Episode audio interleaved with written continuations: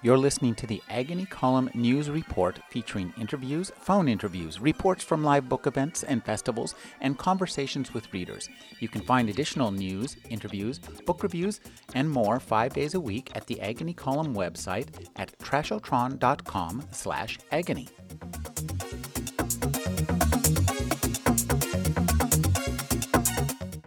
Our first reader is a professor of literature. He has written on, what was it, the apocalypse in English literature? Didn't my doctoral dissertation, which also became my first book, was called The Ecstasy of Catastrophe, Apocalyptic Elements from Langland to Milton. You know it's an academic book because it has a colon in the title. Right. There you go. The surest sign. This guy's also an accomplished, Stan Robinson called him one of the best science fiction novelists writing today, and he's written a number of novels for Bantam Spectra and a lot of well-known Del Rey and Ace. And I will leave it to him to introduce what he's reading tonight. I think is going to be something new.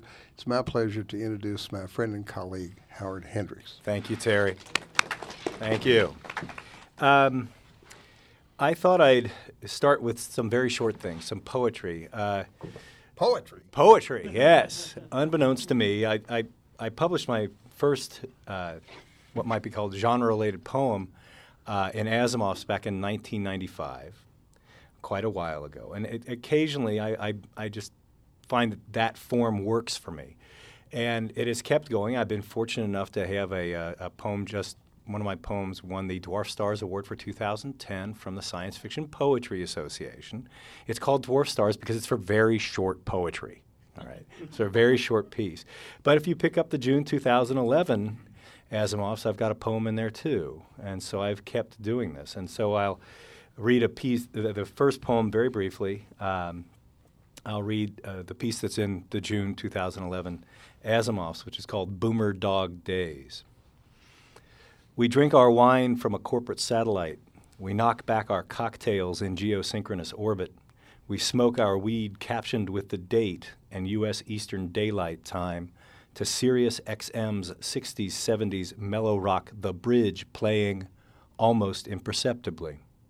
And dream we still understand what the space race was all about as one down from the NASA channel, Dish Earth on our TV package, shows to that music a view of a planet over which an occulting shadow steals almost imperceptibly.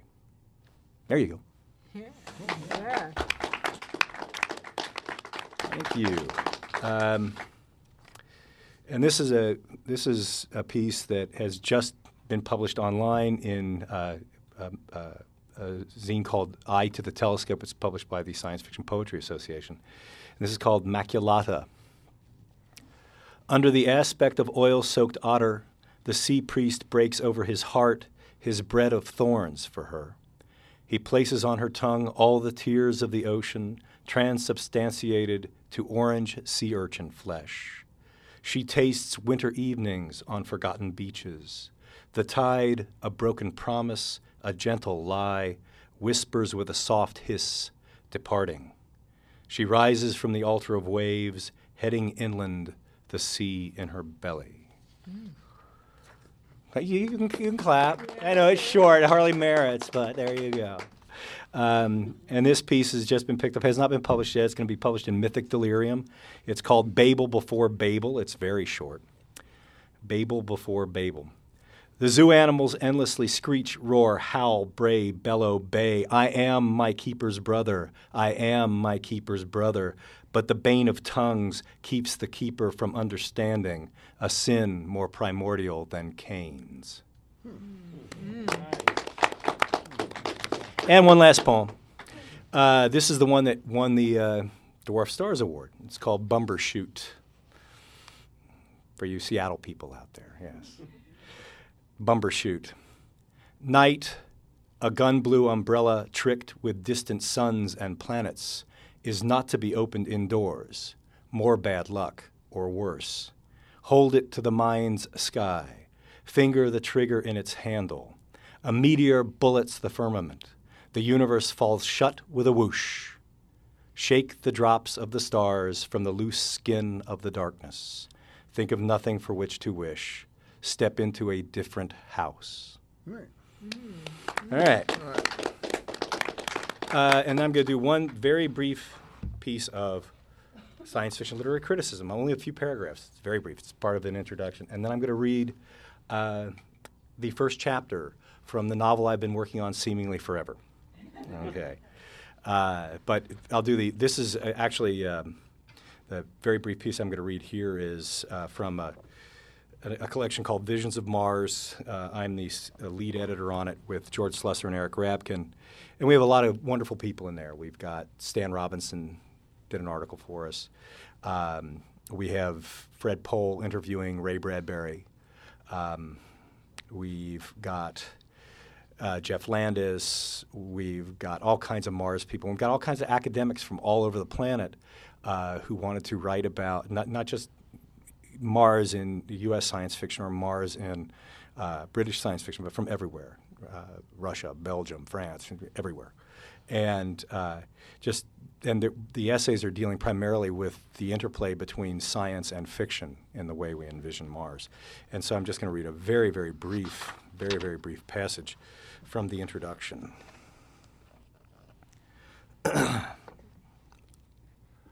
And the first paragraph really talks about what I just talked about. In this volume, you will find a panoply of critical essays, lectures, and panels. You will find literary analyses here of French Mars, Russian Mars, capitalist Mars, communist Mars, British Mars, and American Mars, to name a few. You will find the Mars of Burroughs through Brackett, of Heinlein, of Dick, and of Robinson, among many others. Most of all, you will find examinations of how these Martian mirror stories reflect the concerns of their authors and the cultural concerns of the times and places in which those authors wrote. The face in the mirror is always both what we see of ourselves and what we dream of ourselves. Through analyzing these dream visions, fictional experiences of Mars set in these authors' futures, we come to better understand the historical role of such fiction on Earth. The end of looking into the funhouse mirror, the tradition of Mars fictions, the tradition of scientific understandings of Mars, and this book analyzing both, is paradoxically to see more clearly, to achieve a more accurate understanding not only of a face on Mars, but also of what the world we already have and have made here on Earth really does and does not look like. What makes this mirror particularly funhouse, however, is that it is also a hammer. The statement that art is not a mirror held up to reality, but a hammer with which to shape it, variously attributed to both Bertolt Brecht and Vladimir Mayakovsky, inherently recognizes that art is, in fact, both. As Kim Stanley Robinson rightly remarks elsewhere in this volume, it is crazy and immoral to say that Mars could serve as a quick and easy bolt hole or escape hatch out of the challenges facing us here on Earth. Also elsewhere in this volume, Chalabert is right in asserting that if, as William Gibson once remarked, SF does not so much predict the future as colonize it, then understanding and critiquing the worldviews we use in our colonizing is a vital action in the now, one that opens up amazing possibilities, both here on Earth and on Mars. Those quotes are all good so far as they go, but do they go far enough? Science fiction is perhaps less a means by which the present colonizes the future than it is a means by which the future colonizes the present. As our human worldscape becomes more techno-rationalized, more techno-scientific, in itself a science fictional process, the role of the present increasingly becomes that of reverse engineering the future from among those futures presented by science fiction writers, futurists, scientists, and other professional temporal speculators. The future is always already present in the present because what the future looks like is increasingly a message which, as a result of our imaginings of it, has already been pre-sent. If Einstein's contention that imagination is more important than knowledge is to make any real sense, it is in the sense that imagination is dreaming with a purpose, a dream vision, a mirror hammer. Only by clearly seeing our reflections in the futures we envision can we also shape the present into something we might like to see. So there you go. There you go. Okay. And I guess I'll read I have a collection of short stories, but you can find that yourself. I'm going to read the chapter from the Endless Work, which I've been messing with forever. Is that the name of it? No, it's called The Fastness of Slow Wisdom, and fastness is in the sense of mountain citadel, not velocity. But it's called The Fastness of Slow Wisdom, so here you go. Dead Station. He could not say how long he had stared at the dimly glowing lights of deep power down, red cyclopean eyes spaced widely about the ceiling, before his mind, rusty with too long disuse, groped those old words out of a vast fog-bound darkness. Along the way, it shoved aside other dusty words, hyperspace, cyberspace, his own name. Ishmael Arthur Morrell, I-A-M. Iam, like Ian, one letter off to his friends, or William, without the will, to those less friendly. However few of them there may have been in either category. Yes, muscles which had long forgotten their purpose cracked across his face in a smile. I think, therefore I am that I am. He sat up slowly on the slide bed and waited a moment, dizzy from head-rushed blood. In the red semi-darkness, images slowly came back to him. The slide bed, snug as the plunger in a hypodermic needle, inserting him into the hyper tube to the fading music of small motors as he fell into long sleep. Carefully, gingerly, he swung his legs over the edge of the bed. From some very distant time, he seemed to remember that he had always been slow waking up, and not just because the slide bed in his particular hyper tube had always had an annoying tendency to stick shut. He seemed to recall always waking up from long sleep hungry, but not this time. He put his feet on the ground and stood. His muscles and joints screamed their own long, dull, buried scream at being called back into service. He heard nothing, and his heart began to pound in the silence. His thoughts quickened. "How long have I been out?" he muttered, more to hear his voice against the endless quiet than from any other cause. His voice cracked, dry and brittle as desert driftwood. "Hello, anyone here? What's going on?" Not even echoes came back. Fear gripped his throat. He took a deep breath to calm himself. The air was stale, but still breathable. He looked down at his feet. Reduced gravity, but gravity nonetheless. The station must still be spinning, at least. Slowly he began to move about the hibernatorium, not spacewalking, but moving with the shuffling gait of someone suddenly old, someone feeling foot by foot the way through a darkened house, anxious not to stub a toe on death, or trip on the bottom step of heaven. The bottom step of heaven. He grabbed at more memories, grunion in the night surf of the sea of forgetfulness. The space elevator, the great work. He and his fellow shelf-lifers had other names for it. The stairway to heaven, Jacob's ladder, the Babel elevator. Memories, not of dreams, but of something before sleep, flowed back to him as he shuffled along. He remembered the last vid post he sent before sleep, explaining to his mother that shelf-lifer and time-parter were slang for what the company called protective hypersleep punctuated by work status revivification. The company, Sandalphon Technologies, builders of the space elevator on which he had spent years working, until the bosses said it was too dangerous for human crews and had the bots take over most of the finish work on the Babel structure. He tried to remember why. Eventually he wrestled another slippery fish from the oblivion ocean. The word was, if there was to be any hope of preventing cosmic radiation from making human crews cancer perishable, it lay in the shielded deep sleep storage of shelf life. Yet, for all the safety talk, he knew when he was being reduced to part-time, prepped for pensioning off, another obsolete star jobber. The long sleeps and short wakings of time parting had been disorienting enough, he thought, shuffling under the low-power emergency lights toward the comm room. But this playing the ghost, haunting an abandoned space station, this was already far worse. Working with the communications suite, he thought he managed to get the system on.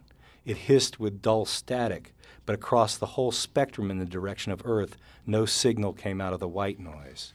Maybe power was too low to pull anything in, but it still perplexed him. In the pearly glow of a power-on indicator, he saw a penciled note addressed to him. He bent to read it. I hope you find this and can read it. The space elevator is dead, nothing up or down. Everything has crashed on Earth, too, but there's no place else to go. We tried to take you with us, but the damn slide bend your tube wouldn't open. We couldn't budget no matter how much we tried. We left the last escape pod for you, programmed to take the long way to Edwards Spaceport. None of the rocks are hanging over it, so your descent and landing should be clear, thank God. Try to get home again. We'll wait for you at Edwards as long as we can. Kara. After a time, he at last remembered Kara, a short, dark woman, always willing to listen to him gripe.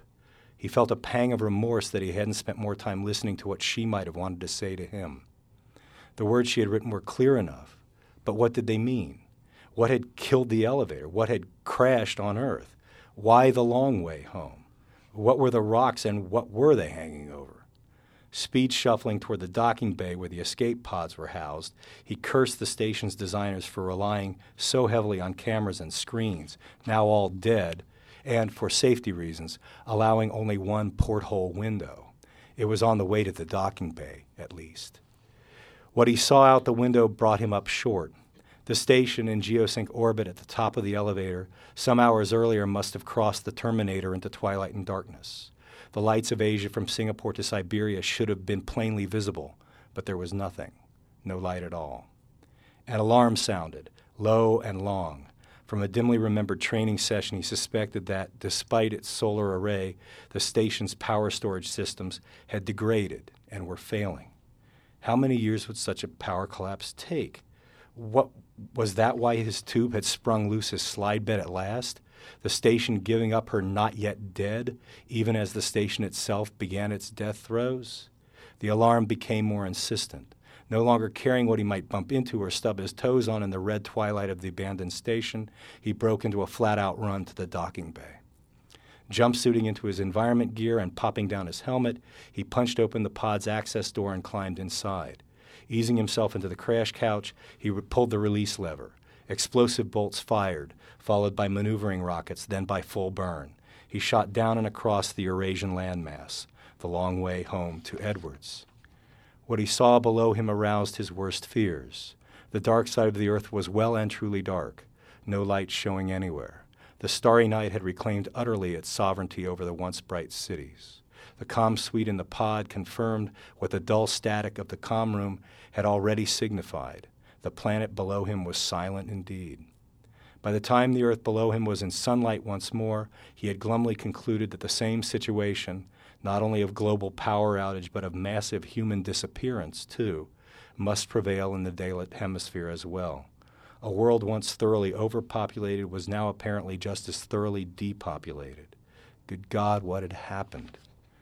He had long supposed that dominion over the earth was a delusion of grandeur, but he had not expected that to be proven in his own lifetime. How long might that lifetime be now? Was the massive human disappearance, in fact, a massive die-off? How many millions, how many billions might already be dead? How many still lived? How much did he really know of any of it just yet? The abstraction of numbers, either vast or small, provided little comfort, for he could not avoid making personal all that appeared to have happened. Was his mother still alive? What about Kara? What about everyone he had worked with on the space elevator construction? What of his estranged brother, his cousins, neighbors, and school friends from childhood through high school and college to the time he graduated from that higher school of Sandelfon's Orbital Construction Academy? How many of them were still alive? Any?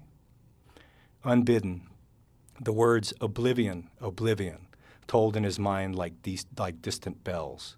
He pushed them away, back into the still too vast sea of all he could not yet remember. Mostly out of a concern for staving off the messiness and disorder of emotional relationships, Ian had been something of a loner most of his life. As he felt toward Earth now, however, he slowly became aware that his vaunted solitariness and rugged individualism was not so different from that of his countrymen when it came to their society, to their government. When times were good, they just wanted to be left alone. But when times were bad, they didn't want to be left alone. He felt both more alone and more not wanting to be alone than he had ever felt in his life. Lost in melancholy thought, as the pod's stubby wings caught on the thickening atmosphere, it took something extraordinary to jolt him from his dark reverie, but jolt him it did.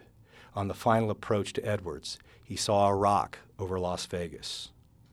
At least a mile across, perhaps 4 miles tall, a stone shape like a cosmically large fossilized dinosaur egg hung suspended and apparently motionless more than a mile above the city, over which, and into the desert and mountains beyond, the enormous floating stone cast a vast shadow like the gnomon of a great disjoint sundial.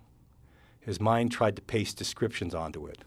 mass extinction-sized asteroid or meteor halted in midair a moment before impact. Egg-shaped, gravity-defying plutonic mountain levitated against time and space like something in a painting by Magritte. Flying island of Laputa, stone UFO, a screaming stopped amid the sky, suspended in profound silence, mute stone god returned from long absconding. None of those captured the thing itself. He was not shade tree Shakespeare enough for that, nor was he meant to be. Hadn't Kara's note said rocks, plural? Was this the only one of its kind left? Were there still others? What phoenix might rise from such a vast floating stone egg when at last it warmed into long-delayed fireball?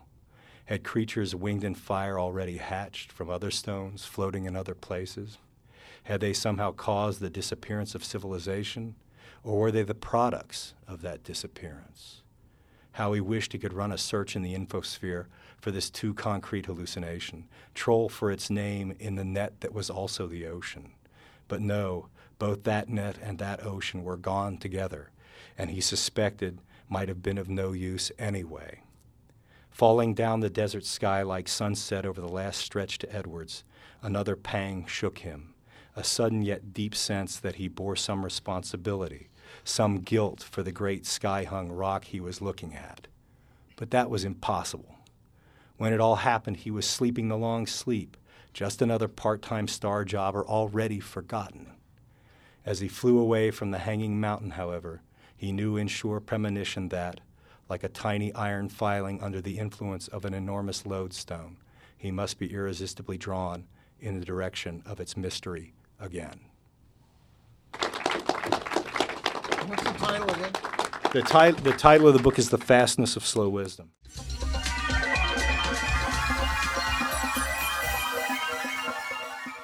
You're listening to the Agony Column News Report, featuring interviews, phone interviews, reports from live book events and festivals, and conversations with readers. You can find additional news, interviews, book reviews, and more 5 days a week at the Agony Column website at trashotron.com/agony.